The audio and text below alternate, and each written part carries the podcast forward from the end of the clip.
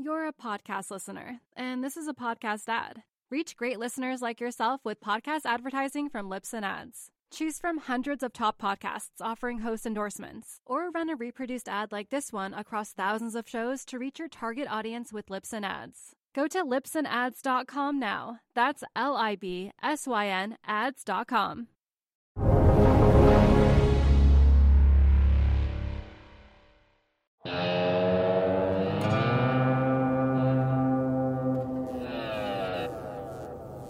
It is Thursday, October 15, 2020.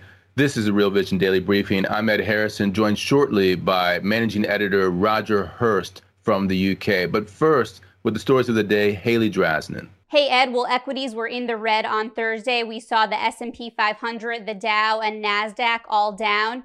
Earlier this morning, US Treasuries were rallying, particularly on the long end of the curve. You can see that in 2's 10 spread. That's the difference between yield on 10 year Treasury bonds and two year Treasury notes. But throughout this afternoon, yields have floated upwards. There's so much influx right now, uncertainty with the upcoming US election, as well as the on again, off again stimulus negotiations. We're also seeing an uptick in coronavirus cases, particularly in the EU and the UK. In France, for example, they declared a state of emergency, and there is uh, tighter restrictions for the Paris region and surrounding metropolitan areas. In the UK, London is on high alert, and uh, those advised outside of your bubble um, are not to be in an indoor setting together. You know, we also don't have a timeline yet on what a vaccine looks like. So it seems like we'll be in some sort of a holding pattern for some time now, and we'll see that being reflected in the markets. Today, also, new jobless claims 1.3 million Americans filed unemployment benefits. When you look specifically at the numbers, more than 885,000 filed for state unemployment benefits last week. That is not seasonally adjusted. These claims were higher than expected and among the highest since August. I should also note that pandemic unemployment assistance continues to decline. As Ed points out in his credit write downs newsletter, while production is humming along and people are being reemployed, there is still a torrent of new jobless claims. You know, people are dropping out of their workforce and falling through the cracks as it relates to uh, U.S. unemployment, and therefore recovery, I think, will be much slower. We're, we're already seeing economic recovery right now, but at a much slower pace than we had earlier in the year. And I want to note that as we've seen on Real Vision in the last few weeks, you know, we shouldn't really make too much of the price action as indicative of the new cycle per se. I also want to uh, flag that Morgan Stanley is posting solid earnings today. They're rounding out these third quarter earnings reports from the nation's biggest banks, weathering the pandemic uh, better than really expected. You know, this should be a tough time for banks. Low interest rates hurt their profits, and with millions unemployed and consumers strapped for cash, the credit card business is slow. The bank's trading business, though, has been helped by a soaring stock market. Morgan Stanley posted profits of $2.7 billion and a revenue of around $11.6 billion today. You know, an increase there like JP Morgan Chase and Goldman Sachs, whereas Wells Fargo, Citigroup, and Bank of America, they fell slightly in their earnings reports uh, that were released earlier this week. So, on that note, back to you, Ed. You're a podcast listener, and this is a podcast ad. Reach great listeners like yourself with podcast advertising from Libsyn Ads. Choose from hundreds of top podcasts offering host endorsements, or run a reproduced ad like this one across thousands of shows to reach your target audience with Libsyn Ads. Go to libsynads.com now. That's L I B S Y N ads.com. Thanks, Haley, and welcome back, Roger, or should I say Bjorn? Hi, how's it going? How are you?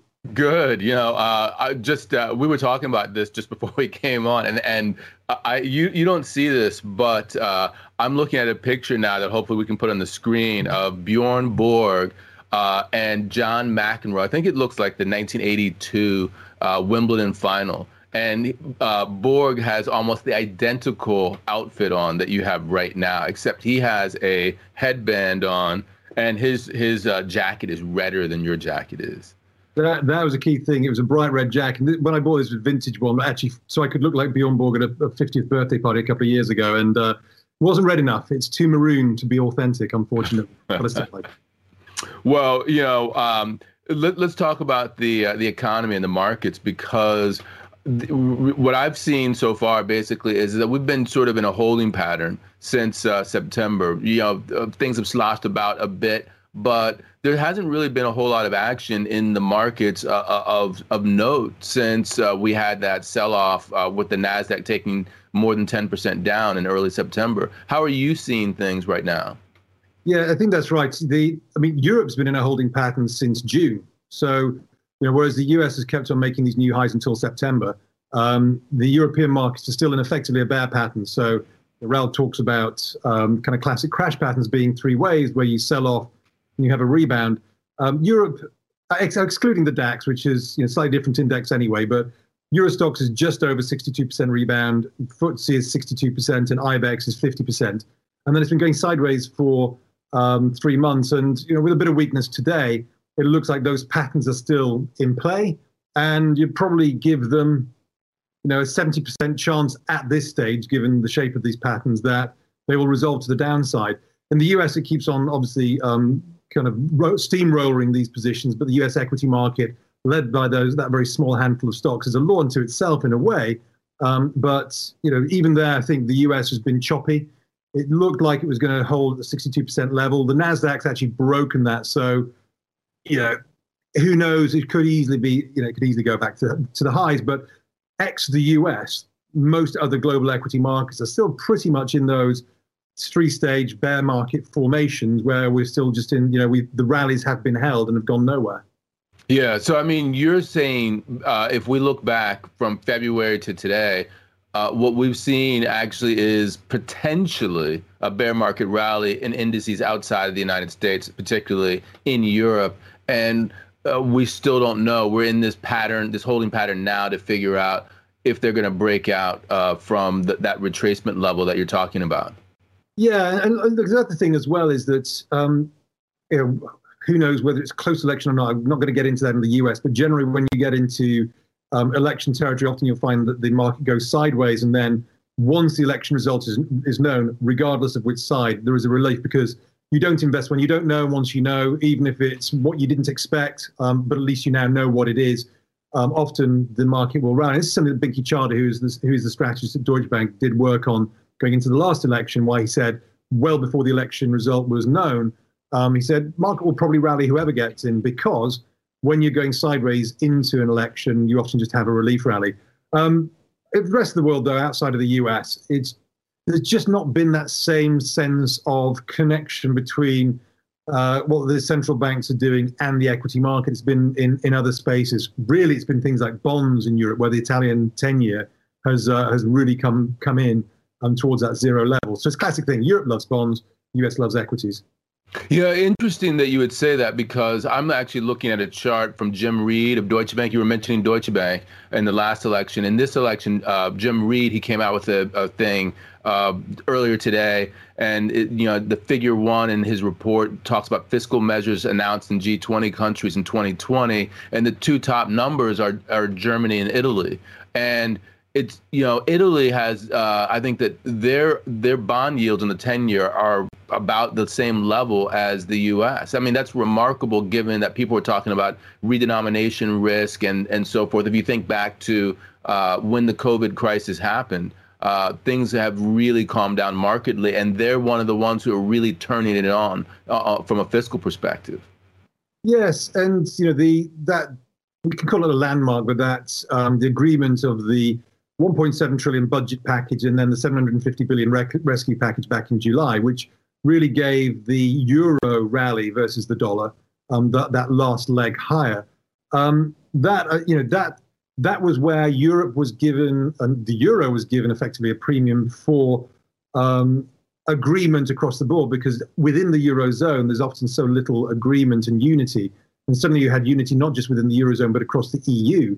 Um, and so Europe was re- rewarded for that. So when Europe did its extra fiscal, it got rewarded for being a, um, a fiscal of, of convergence rather than the divergence we usually see. Because normally, if you do more fiscal, you'd expect your currency to weaken, but it was the opposite in Europe.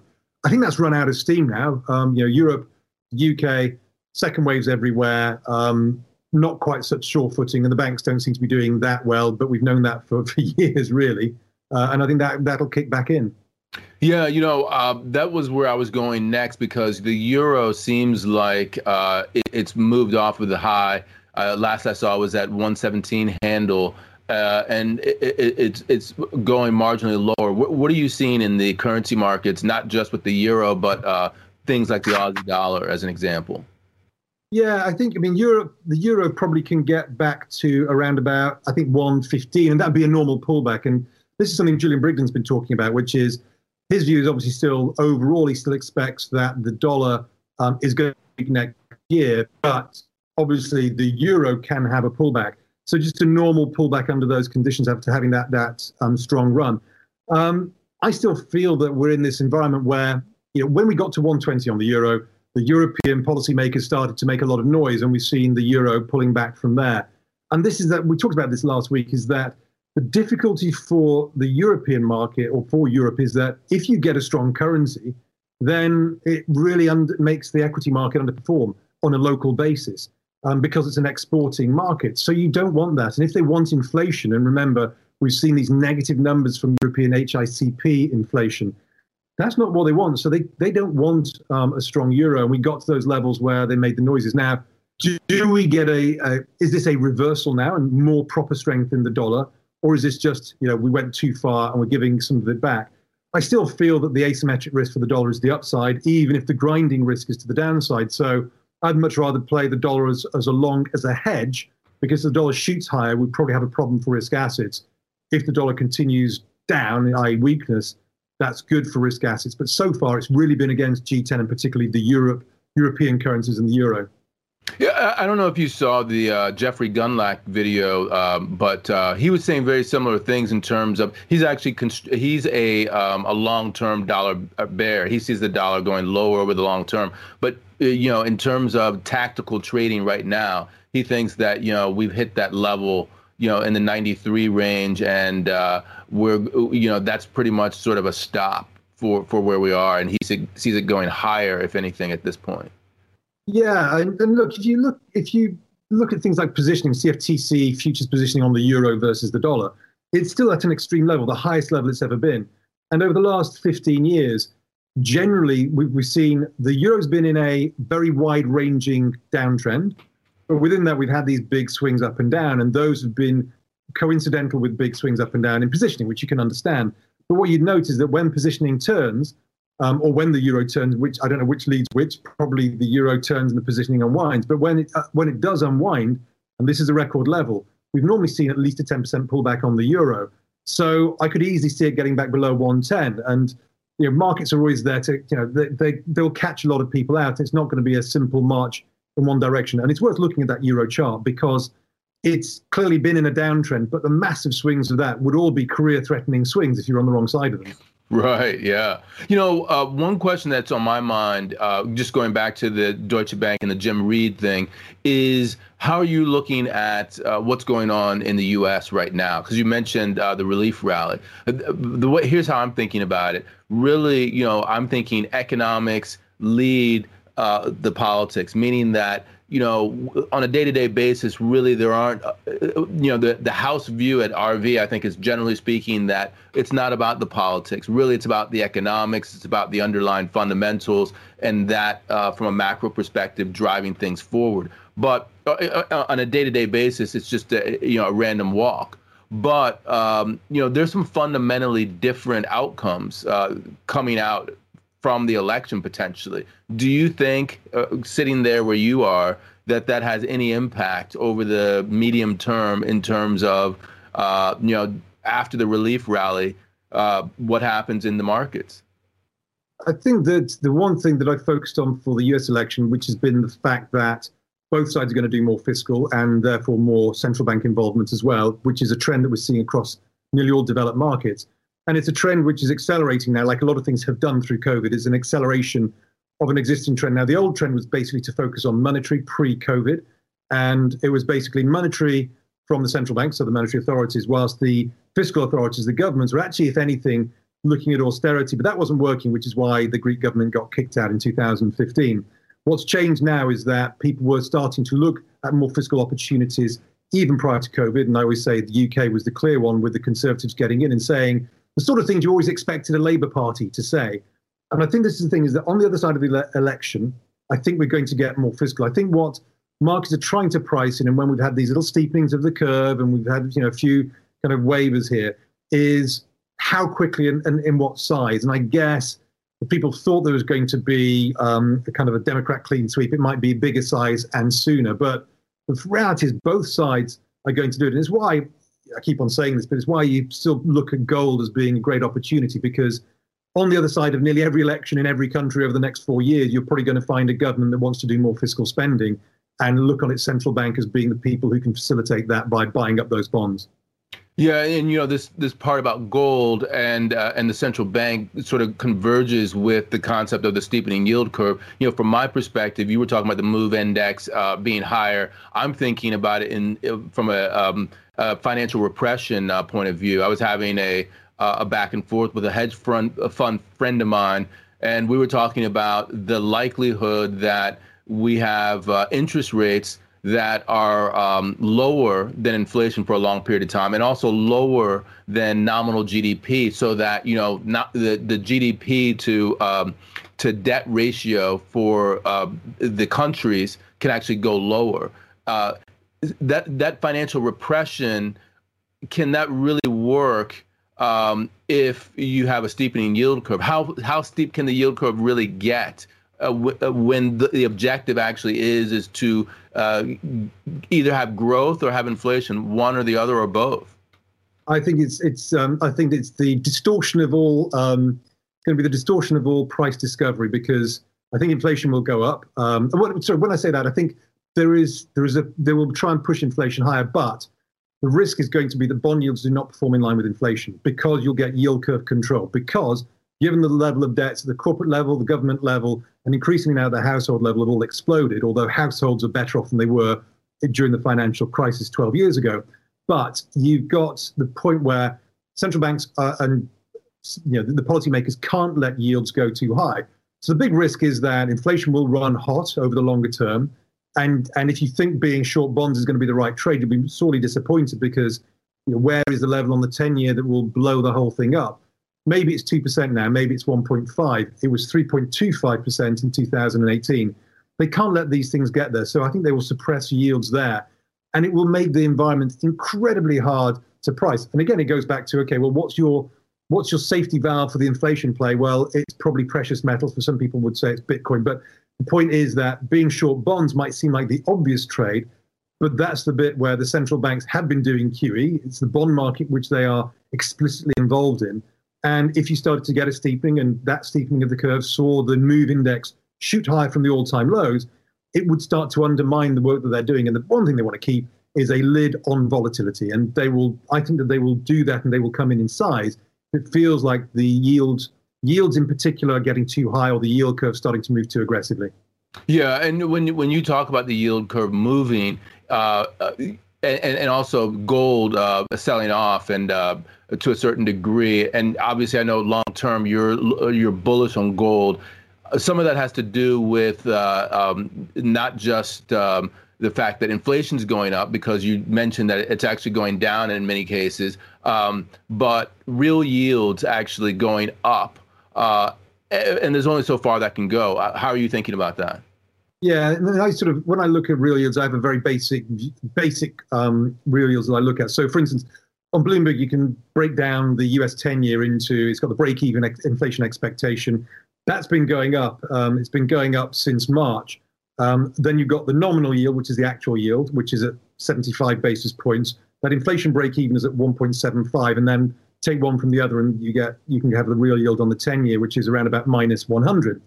Now, it might be that we get a short-term rollover in inflation expectations. And this has been the interesting thing is the Fed has been pushing up inflation expectations by buying in the tips market. So it's trying to make everybody believe that there is inflation coming.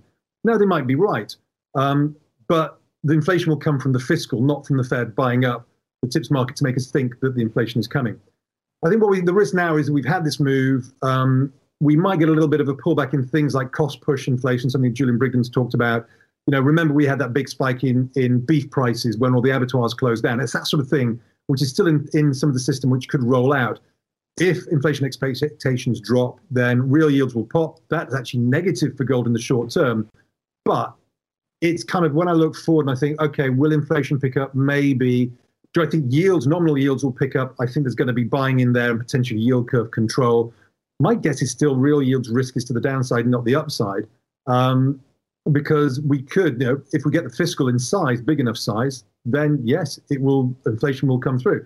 If, if everybody's account was credited with 10 grand every month, $10,000 every month, we'll get inflation in the short term. Right. Yeah. You know, the the ability to credit accounts in mass. If you really want to uh, to uh, create inflation, just credit accounts. I mean, th- there is the potential to be able to do that. Just buying assets isn't isn't the, the, the key. It's definitely crediting the accounts. Yeah, it's crediting the accounts, and then you completely destroyed every incentive out there, and you you destroy the system. I mean, it becomes a one-off payment where you know, capital is dynamic, and you destroy the dynamism of capital. Now, people might say, well, capital isn't as dynamic as it should be. Well, that's because you've had 12 years of QE already, which is completely distorted where capital should be. But that's a problem. So, yeah, the danger is that we get uh, accounts credited. It will look good for a few months, maybe even a year. But when you come on the other side of it, you've destroyed incentives and future long term growth is destroyed. Zombification, not of companies, but of whole economies, comes from that. You're a podcast listener, and this is a podcast ad. Reach great listeners like yourself with podcast advertising from Libsyn Ads. Choose from hundreds of top podcasts offering host endorsements, or run a reproduced ad like this one across thousands of shows to reach your target audience with Libsyn Ads. Go to libsynads.com now. That's L I B S Y N ads.com. Well, when you talk about zombification, the first thing that comes to mind are the banks, and you know I'm thinking about uh, um, Japan first and foremost in terms of uh, net interest rate margins over the longer term, because what we're seeing now in terms of U.S. banks uh, that just released. Uh, it's not good. We talked about this over the past two days uh, on Tuesday and Wednesday in the RVDB.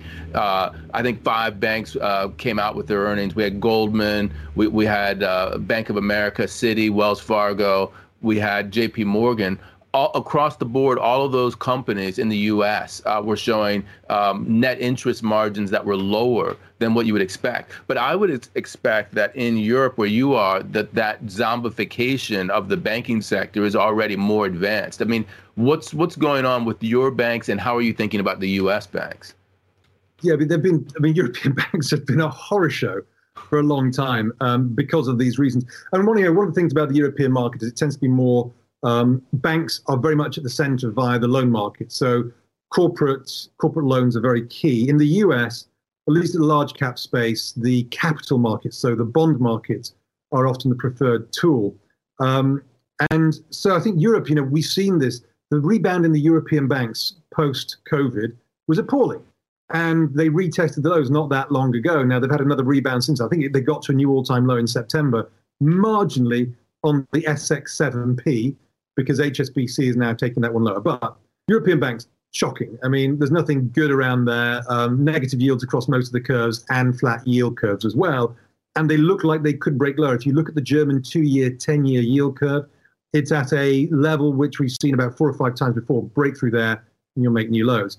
In the US, the distinction I make there is that those which are the most levered to the capital markets, so these are the trading houses such as the Morgan Stanley, the Goldman Sachs, the JP Morgans, they've at least got a conduit to make money versus I think Wells Fargo's numbers were poorer because they're much more real um, commercial real estate, um, less the capital markets. And when you go into things like the regional banks in the US, they're much more um, linked into the um, linked into again local real estate markets and smaller businesses, which are the ones that have been struggling to get loans. And this is where those, you know, if lending standards are tight, which they are, Raoul's talked about that quite a lot with Julian then if you're dependent on the loans market, you're kind of screwed. But if you can tap the bond market, which the big companies can do, and facilitated by the big banks, they'll do better. But bond yields in the US dropped from two and a half down to 75 basis points. There is a Japanification of the US yield curve going on today that we are all in denial about up until a year ago. Yeah, you know, um, before I ask you another question, you just mentioned uh, uh, Raoul and Julian. I, you aren't you doing a uh, a sort of a, a, a, uh, education class of what where they're coming from without giving away too much of that. Tell me a little bit about that. Uh, what uh, what you're doing on that? Yeah, we're doing an explainer. So some of the uh, concepts that they have. I mean, obviously they rattle through a whole load of things, and uh, what we're going to do is just try and break some of those down and, and explain them in some of the ways that we've just done today, which is you know explain what real yields are, explain what yield curve control is. So some of this will be fairly sort of simple stuff, but you know we've got people of all um, levels watching, and so what we want to do is ma- maximize the number of people who can understand and follow what Julian and Raoul do, and they they often talk about concepts which even when I'm trying to explain them, I'm kind of thinking, God, you know, there are there, there's so many different ways of looking at these that even I'm not going to get there. But but hopefully by talking about these things, we'll open up that debate and and you know in various things like on the exchange, we can talk about these a lot more. Excellent. You know, and the question that I had for you before we wrap it up had to do. I, I saw a, a chart uh, that I thought was interesting. This was from S&P Global. Uh, it's the global corporate default summary. I was talking to Jack about this yesterday, and the thing that stood out for me in this particular chart was the 12-month trailing speculative grade default rate differential between the U.S. and Europe. The U.S. was coming in. This is through. Uh, I think uh, I'm looking at the data now. It says uh, through the end of September. Um, 6.3% in the US, but only 4.3% in Europe. And the look, the go forward look is actually uh, also the US leading Europe in terms of defaults. Do you have any thoughts on why that's the case? So I think there's a number of reasons behind it. I mean, again, this sort of in the US, you've had this haves and haves not for a start, which has been um, you know, if you can tap the corporate bond market, you can get the zombification of companies. So actually, there's a lot of companies that should have gone bust that aren't going bust. But then as you go down the scale towards the private businesses or the, the family-owned businesses, et cetera, the smaller businesses, they're the ones that are um, reliant on the loans market where they might not be able to get those those loans, and therefore um, there's a high risk of bankruptcy there. In Europe, it's a much more loans-based market, and that from the outset, the ECB, from you know from a, quite a while ago, was out there trying to calm that loans market down. And then the other thing, which I think is is actually a, a reason why Europe's zombification is a bit more worrying than the US, is that the US went to support the US went for providing benefits, but didn't support jobs. You had that massive um, decline in jobs, massive unemployment, uh, very fast, rapid unemployment numbers. In Europe, the strategy was to support the jobs, keep the jobs going. So it looks like the unemployment levels are, are better in Europe, which they are in absolute terms. But does that mean that the security of those jobs? Is and I think what you're seeing is that Europe kicks the can better than the US. The US tends to deal with things a little bit more readily, which means that you should get higher levels of um, bankruptcies sooner in the US than in Europe. But what's happened over the last six months is an acceleration of some trends whereby if you're you know, supporting jobs which are never coming back, then when you stop supporting them, they will disappear. So you've still got the problem, you just pushed it down the road or you have to support them ad infinitum, which is the zombification of of the European system. So I think that's all it is. You know, I think it's just that US US tends to be a little bit more aggressive, a little bit more capitalist, and a little bit more quicker. They fixed their banks quicker than Europe did. They went early and then find their banks later, whereas Europe went out and find its banks before they'd recovered. So Europe never recovered on its banks. I think that's you know that, that's the problem, and I think the US is just just ahead of the game compared to Europe. Yeah, I mean, JP Morgan's a perfect example of that. I have a little anecdote to tell you. I don't know if I've told you this story before, but it, it fits perfectly in line with what you're talking about. So, back uh, 20 years ago or so, I was in the nascent uh, European high yield market because we wanted to take speculative grade, that market over to Europe. It was already flourishing in the US. Uh, I was working at Deutsche Bank and I, you know, because I speak German, I worked with the relationship managers at uh, all of the uh, big regional offices in in um, in Germany. And you know these guys, uh, they wanted to get uh, a ton of these uh, these loans off of Deutsche Bank's balance sheet because they were ta- taking up capital space and get them into the high yield market. But when you went to these companies and you you had them open the kimono and take a look at the numbers. They were just absolutely horrific. I'm, you know, the debt to EBITDA ratios were just astronomical for some of these companies. And you know, we were like, how are we going to get these companies into the high yield market? High yield. I mean, the the, the amount that you have to pay. Uh, even if uh, someone actually wanted to do the deal, would be uh, astronomical. And of course, half of these deals never happen. So I think it goes to what you're talking about is that this zombification, this evergreening of loans is definitely taking place. And that means that, you know, you're going to have slower growth because those companies are going to stay in business when they're actually not really uh, that great. Yeah, I mean, it's, it's happening you know, all over the developed markets. I mean, Japan's been doing this for ages. Banks have always been have been zombies for you know, decades, really now. Um, and I think that that's the real issue for Europe is that you know Europe's doing this, and one of, you know, one of the things we forget is that the European economy might be as big as the US, but the US is effectively, in terms of its capital markets, is concentrated because it's one capital market. Whereas we've got a euro capital market, a non-euro capital market, a sterling capital market, uh, and they're not really, they never really developed. So it's very fragmented, which means that it's just not as efficient, and therefore we've not seen the development of that capital market side. And you know, the best companies in Europe, particularly continental Europe, are held in private hands, and you know they probably can tap into these things. They're a little bit more nimble. Um, most of Europe, you know, there's not any big cap names in Europe that are, are, world leaders, or at least have been developed into world leaders over the last 10 years. Even the tech companies here have lagged the US by a country mile. So the European market is just one which is more fragmented. Um, it's got lots of existential issues still coming up. Um, and as a result, I think it's just there is an inefficiency there. And at the same time, policymakers want to hold on to what they can, but they want they want the economy to hold on to keep it going in the hope that something is better. But nearly always, ultimately, Europe, Japan, everywhere, it ultimately looks to sort of the US to effectively do the heavy lifting, lifting through the Fed. And I think that central bankers have reached the limits of their powers. It now needs the fiscal authorities. And for me, the fiscal authorities getting heavily involved. That's also a zombification on a global basis. Yeah. You know, uh, before we get some last thoughts, let me just point out that we've been talking to you as if you are in Europe. Uh, some people in the UK dispute that, but I just want to point out that we're thinking of it that way. Um, so, uh, any last thoughts uh, from you before we wrap up? No, I mean, look, the market here is is. I think we're all on on. We're waiting, aren't we, for November the third? And so I think it's going to be a very. It's choppy, um, but it's very hard to really take direction. Um, Aussie dollars one to watch again, just a bit choppy. Got to 72, look to be testing 70. If the Aussie dollar convincingly breaks below 70, I think we get a longer period of risk off. But the problem is at the moment the Aussie dollar is moving coincidentally to other risk assets, so it's not like we're getting an early warning system. But um, Europe, it's in still in a bear market um, overall pattern, and European banks, as we've mentioned, for me they're they're on a very slow death, you know, and it's it's nothing's really going to change that. I don't think you can rescue them without a complete and unexpected change to the global outlook, and that's not going to happen. That's cuckoo land. Well, we'll leave it there. Great uh, information as always, Roger. Pleasure to talk to you. Good to speak to you, Ed, as well. Thanks very much.